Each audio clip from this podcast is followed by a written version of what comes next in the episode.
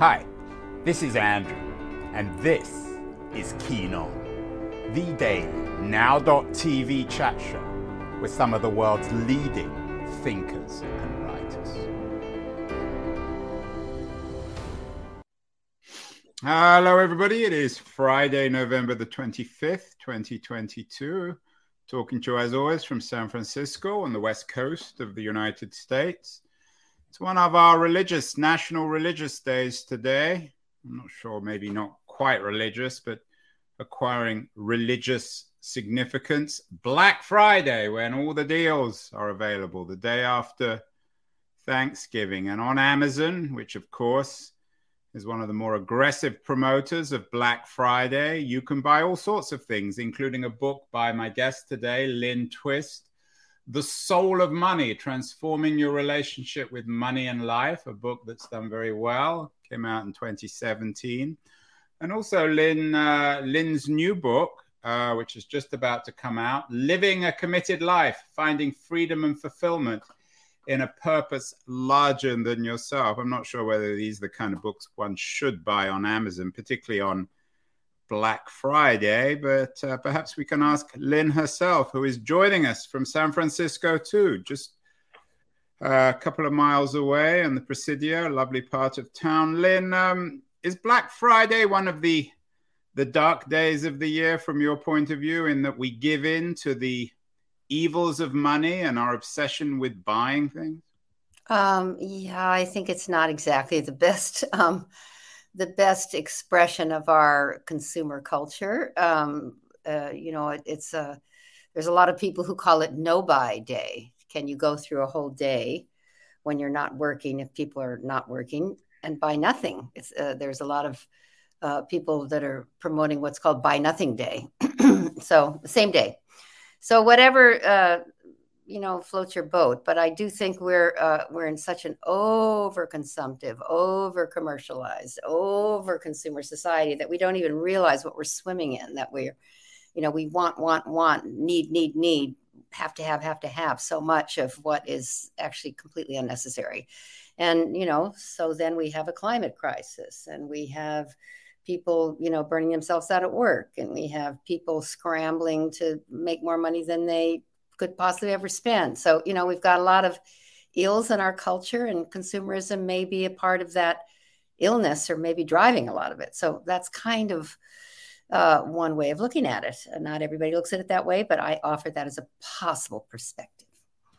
Do you think it's any coincidence that Black Friday takes place immediately the day after Thanksgiving, which is supposed to be some cosmic thanks Americans give to their requirement of, of this continent?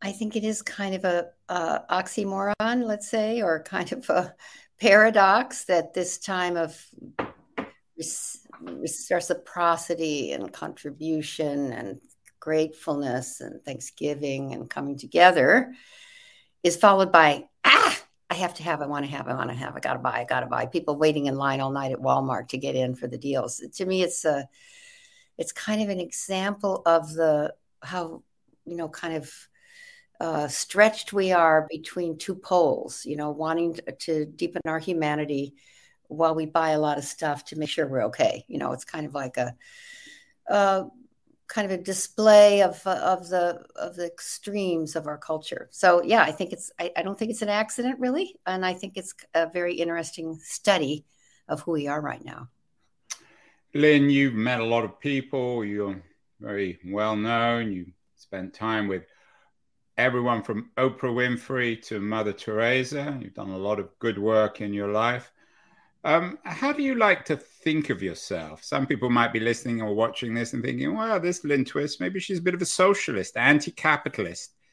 Is there, um, is there a way to summarize your thinking in a pre-existing tradition? Are you a um, a Christian socialist, for example, or a critic of capitalism, or someone exists who, who exists outside all those boundaries? And I'm, I'm, particularly curious as to your relationship with conventional uh, religious life, given that the title of the new book is "Living a Committed Life," that could have been a book written by Mother Teresa, or at least the title.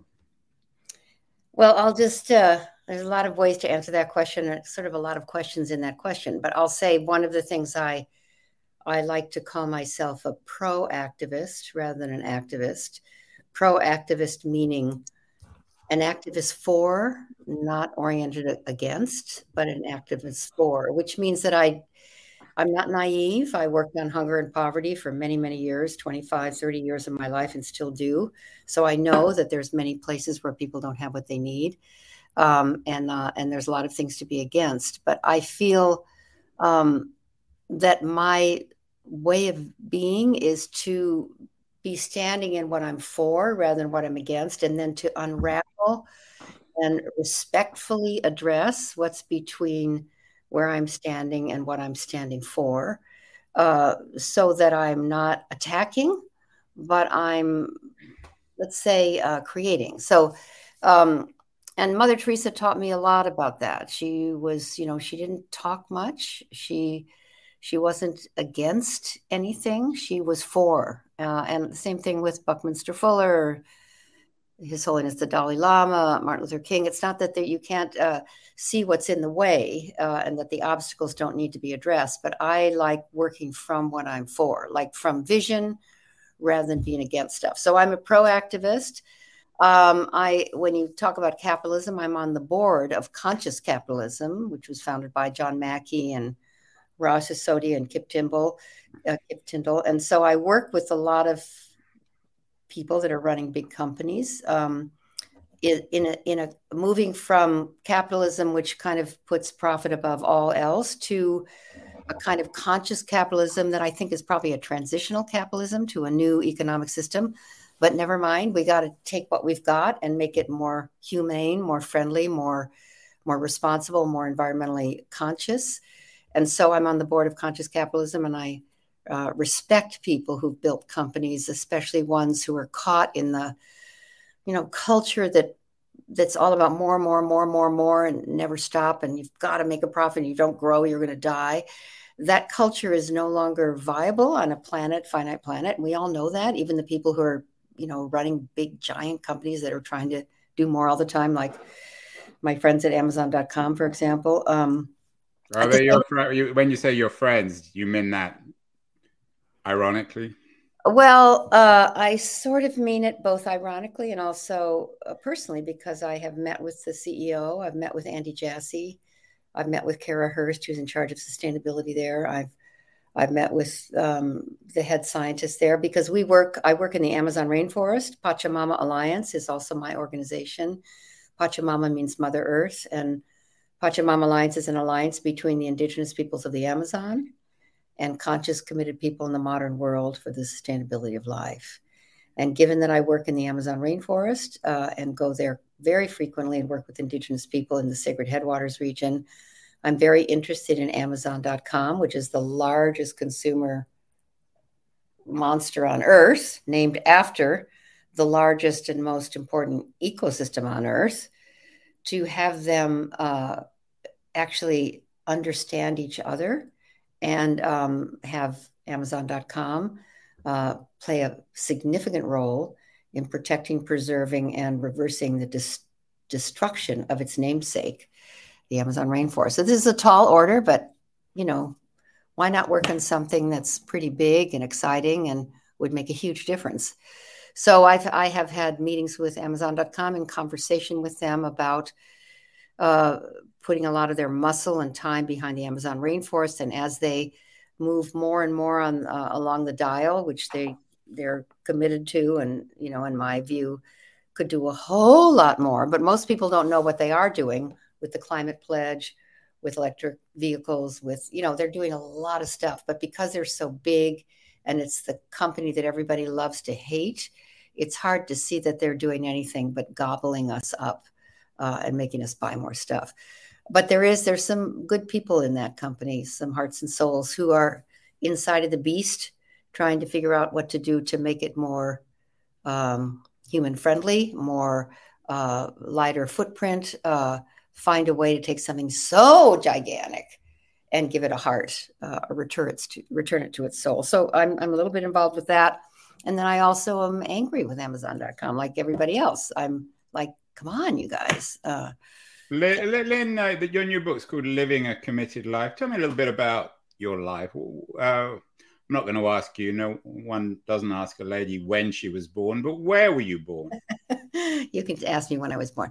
I was born in uh, in Chicago, outside of Chicago, in Evanston, Illinois, and um, my uh, my father was a big band leader in the big band days, so that that does uh, date me somewhat. And then, wow, you he would be given your last name is Twist, yeah. Yeah, well, that's my maiden. That's my married name. My maiden name was Williams, and my mother was a very active, you know, kind of civic leader, and she she ran something uh, called WAIF, World Adoption Infant Foundation, um, and was very involved in, uh, you know, all kinds of social issues. So I was kind of raised, and my my dad being a musician was very interested in um, in at that time integrating the white musicians and the black musicians and, and crossing that that line, that color line. So I I I had a lot of good uh, training growing up in you know in in making a difference with my life. And that was that was the way we were raised. So i feel very fortunate about that. And how did you uh, when and how did you decide to live this or lead this committed life? What was the first committed thing you did? Maybe you can even define what you mean by committed because well what i mean by committed interesting term.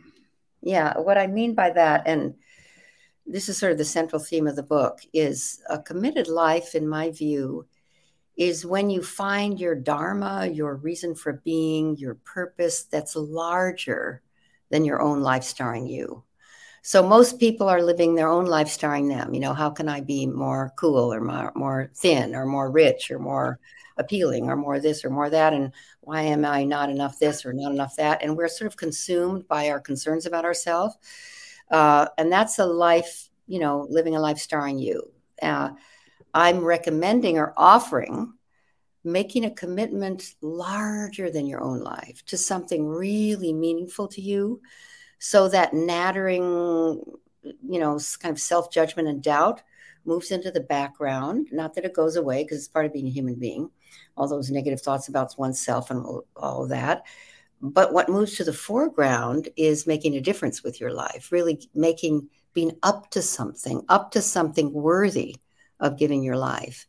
And um, that's a committed life, I say. And it doesn't. Are you saying then, in a way, a committed life is being able to e- escape one's own rather mundane, prosaic interests, uh, leaving our, particularly our sort of our bodily interest and living more cosmically, more broadly, more planetary?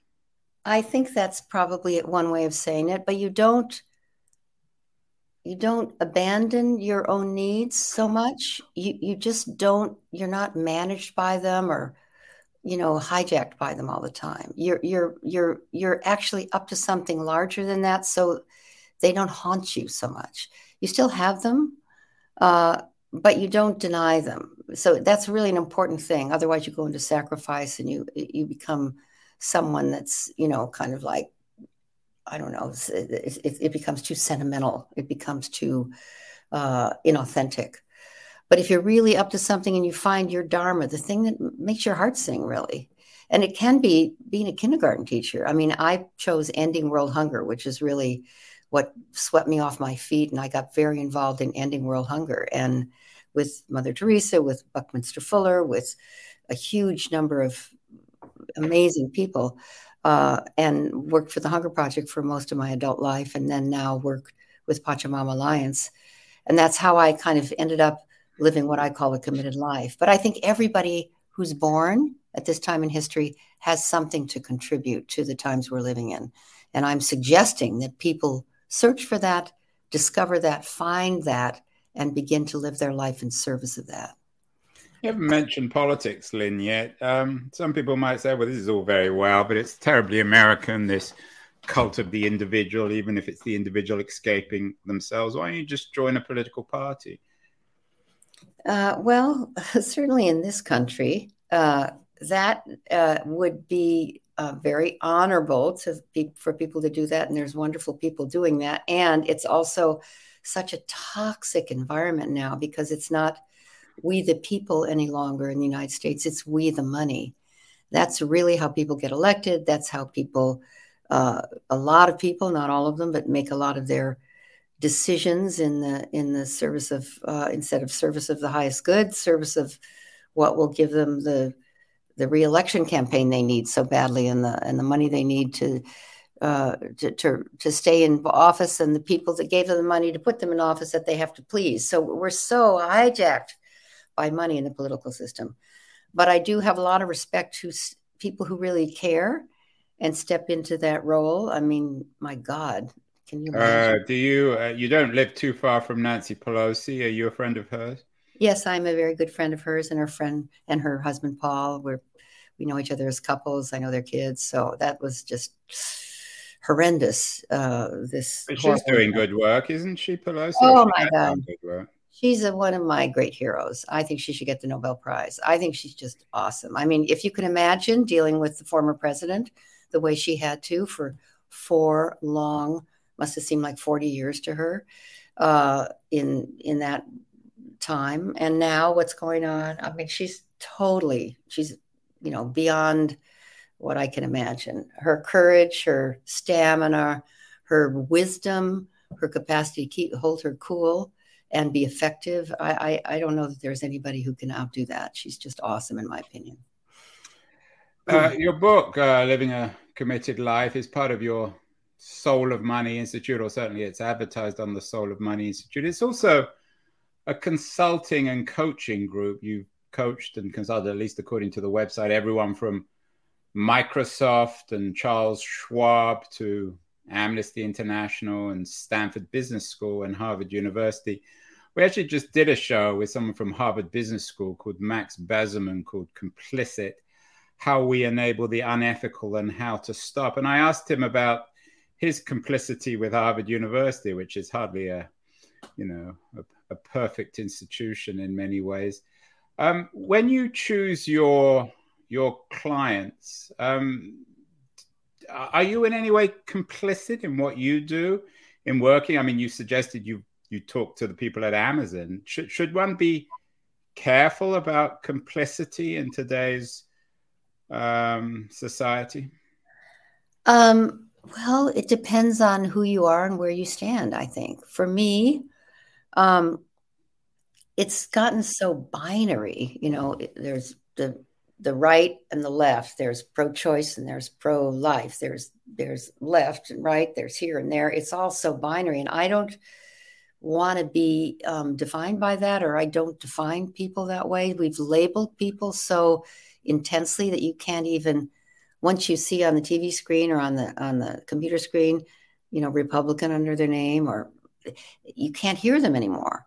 And for, to me, I think we just need to work together as human beings. And I think in every institution, there are human beings who want the world to be a better place. I mean, there I don't really subscribe that there's evil people out there. So I'm open to working with anyone. Right now, I, I do some private coaching with several of the global billionaires and their families. Some of the people that are very, very famous because they've attained enormous amounts of money.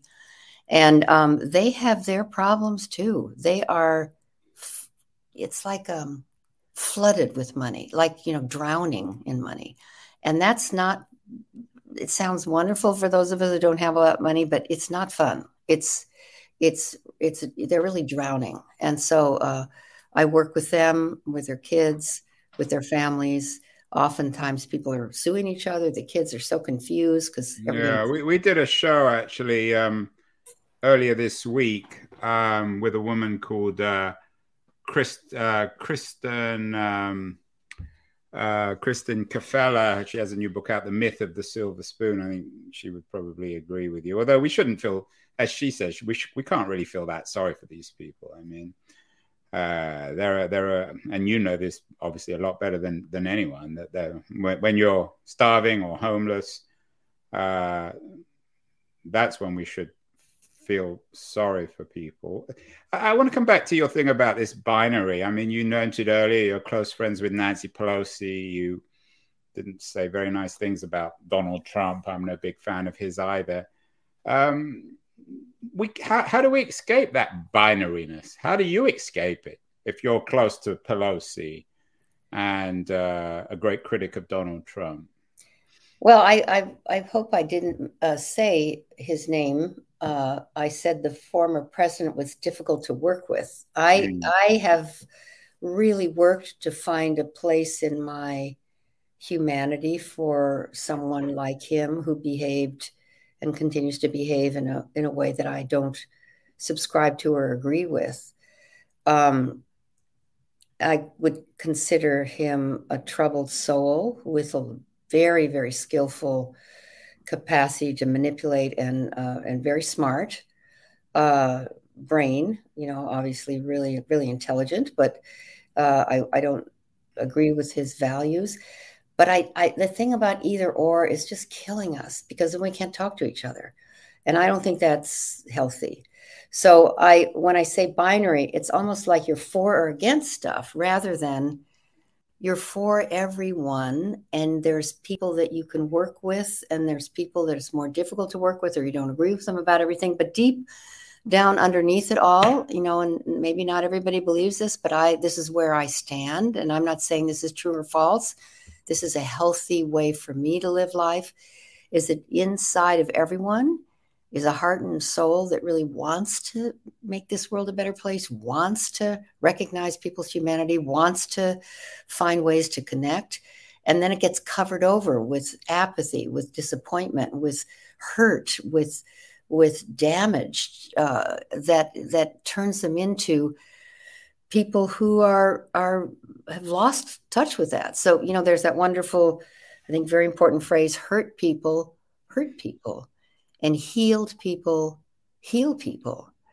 So I'm on the track or train of of finding ways to include rather than exclude and finding ways to include uh, so that we can talk to each other so we can move the ball forward so we can get through the wormhole we're in you know this is a climate crisis a health crisis an economic crisis a political crisis there's just crises all over the place in order to get through it we need to find how to connect with each other, even though we don't like each other. Not liking each other doesn't mean we can't work together, doesn't mean we can't respect each other, doesn't mean we can't find our way through. So conflict can be very creative if it's not held as um, as absolute. Oh, that's tough. What I'm talking about, but Gandhi did it. Martin Luther King did it. You know, it's doable. It's what do you mean Gandhi did it and uh, Martin Luther King? What exactly did they do, and what can we learn from them?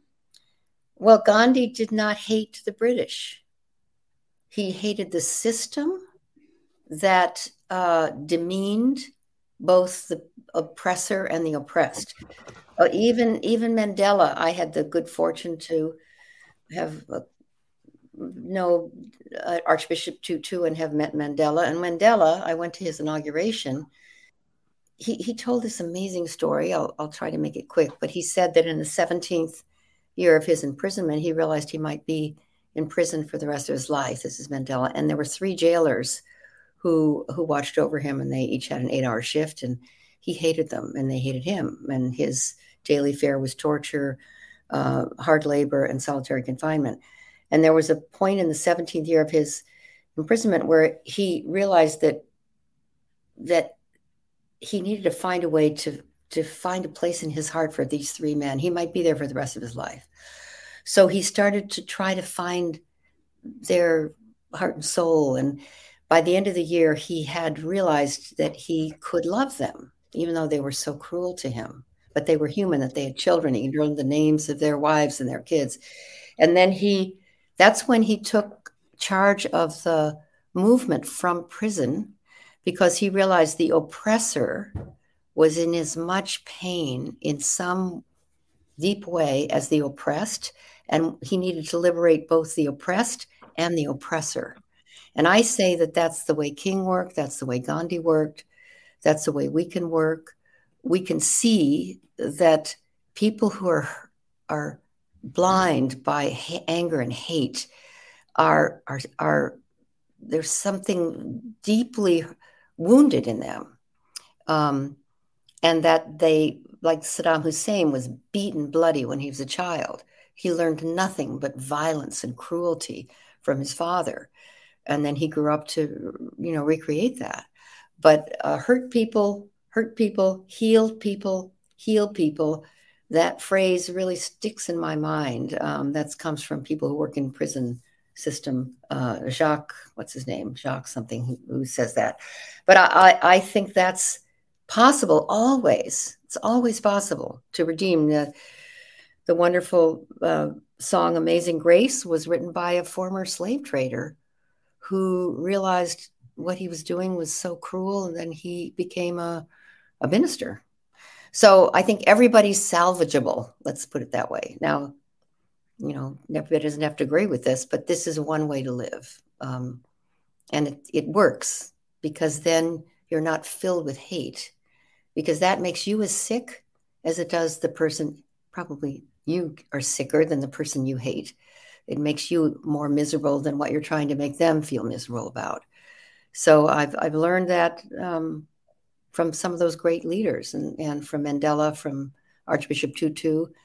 I obviously never knew Gandhi, but I, I knew, I now know and have worked with in, in, in India people who were his fifth son, Ramakrishna Bajaj, who was raised by Gandhi, was a close friend of mine, and he he taught us uh, in the Hunger Project how Gandhi managed the horrendous cruelty of the British and never hated them, saw how blinded they were by the system that they were perpetuating, and that it was really the system that they, in some ways, needed to see uh, that they'd never seen before how cruel it was. So, you know, I don't know, there's always a way through, but I'm a possibilist, as you can tell. I'm an optimist, I'm a possibilist. That's the way I choose to live. Uh, so I always look for what's the possibility. And in every breakdown, I believe, and I write this in my book, in every breakdown, even the most serious, like the climate crisis, there are the seeds for a breakthrough that's greater than the breakdown. It's always there. If you look for it, water and fertilize those seeds in the breakdown, a breakthrough is possible that's greater than the breakdown.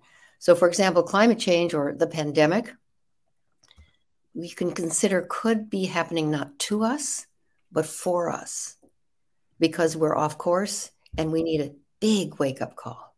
Is big, there, um, I mean, the more I listen to you, I feel some that I might be, if not in church, certainly listening to a preacher, you say the greatest threat to creating the future we want is fear, discouragement, and, and, cynicism. So, as you say, you're a possibilist, uh, you're a proactivist possibilist.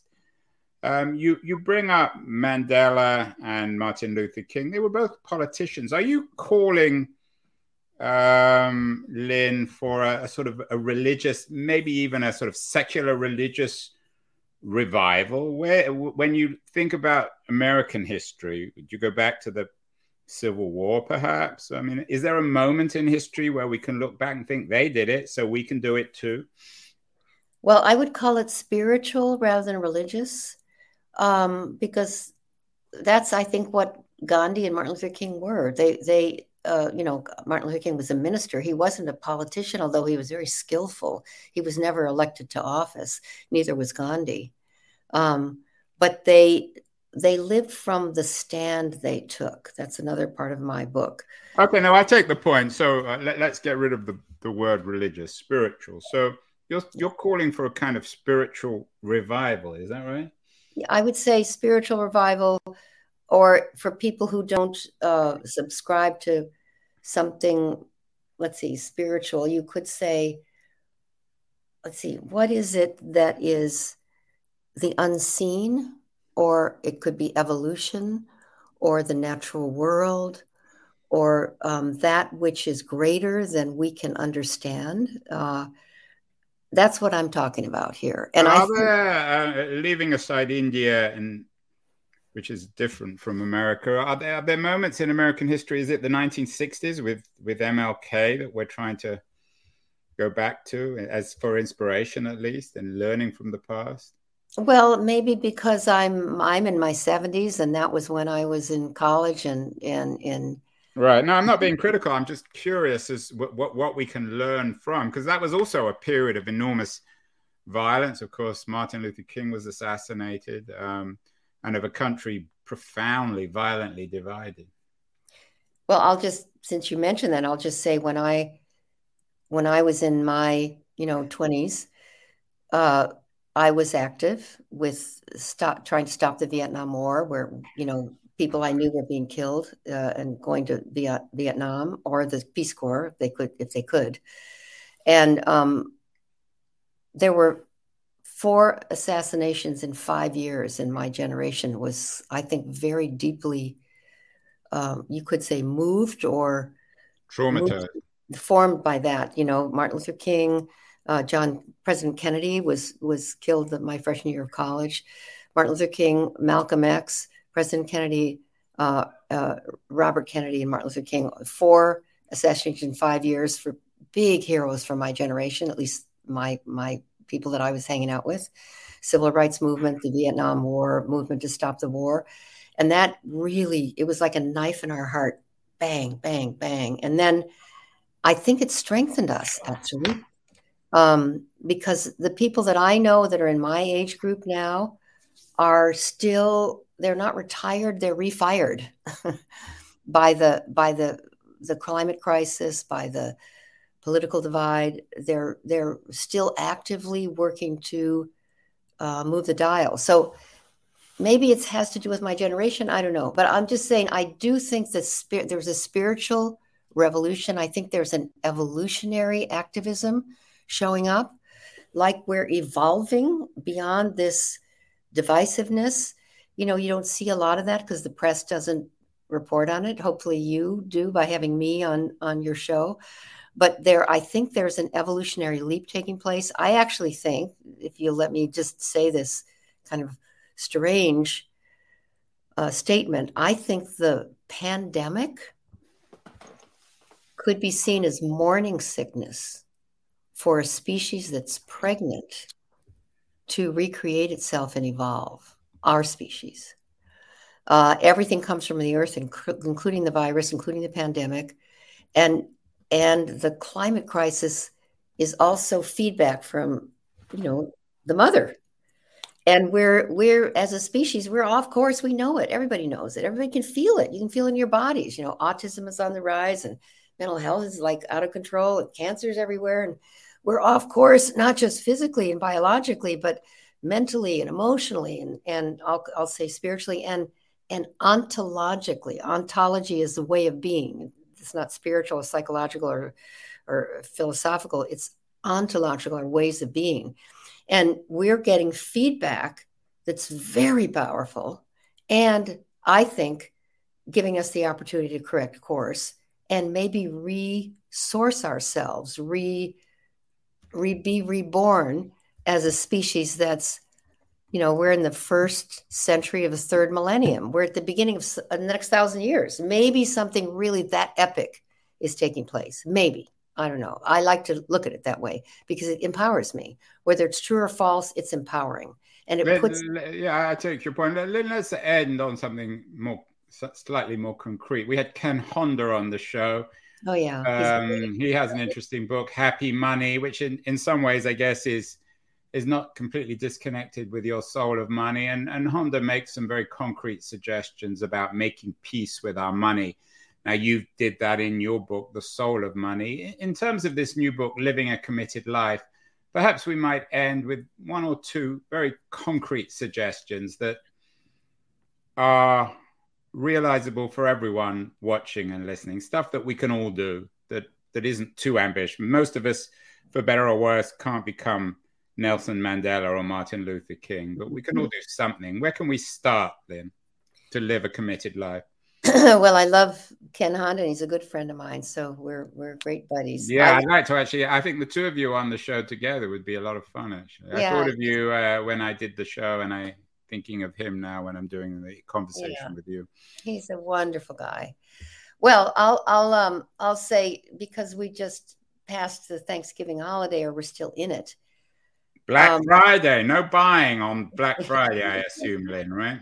Um, well, one thing is to reduce your uh, your any habits that take more than you need, which is kind of everything we do, and to pay attention to when you have enough, and that's what Soul of Money is all about. That book, and enough is a distinction that's very hard to find in consumer culture, but to find a way to when have you had enough to eat, when do you buy enough? When do you enough, especially during holiday season? And a very practical thing is to shop in the house. What is it that you no longer need that has meaning for you? Maybe it's a rock, maybe it's a cup, maybe it's a piece of art that you're ready, or a book that you're ready to wrap up with a little note and give to somebody you love and say, This has been very meaningful for me. I'm ready to pass it on. Shop in the house, number one.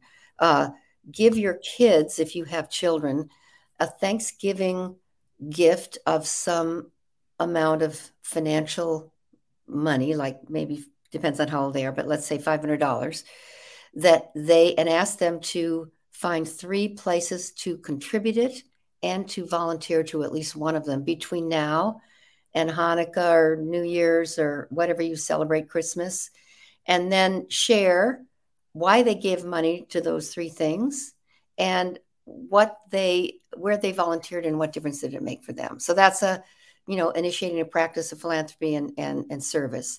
And a third thing would be to give you the gift of time in the holiday season. Promise to you know help your friend clean out their garage or give your uh, your wife or your husband your girlfriend your mom um, a day of uh, hiking and I'll fix a meal for you and uh, you know I'm your kind of slave for a day uh, rather than buying a bunch of stuff. And then fourth uh, gratitude.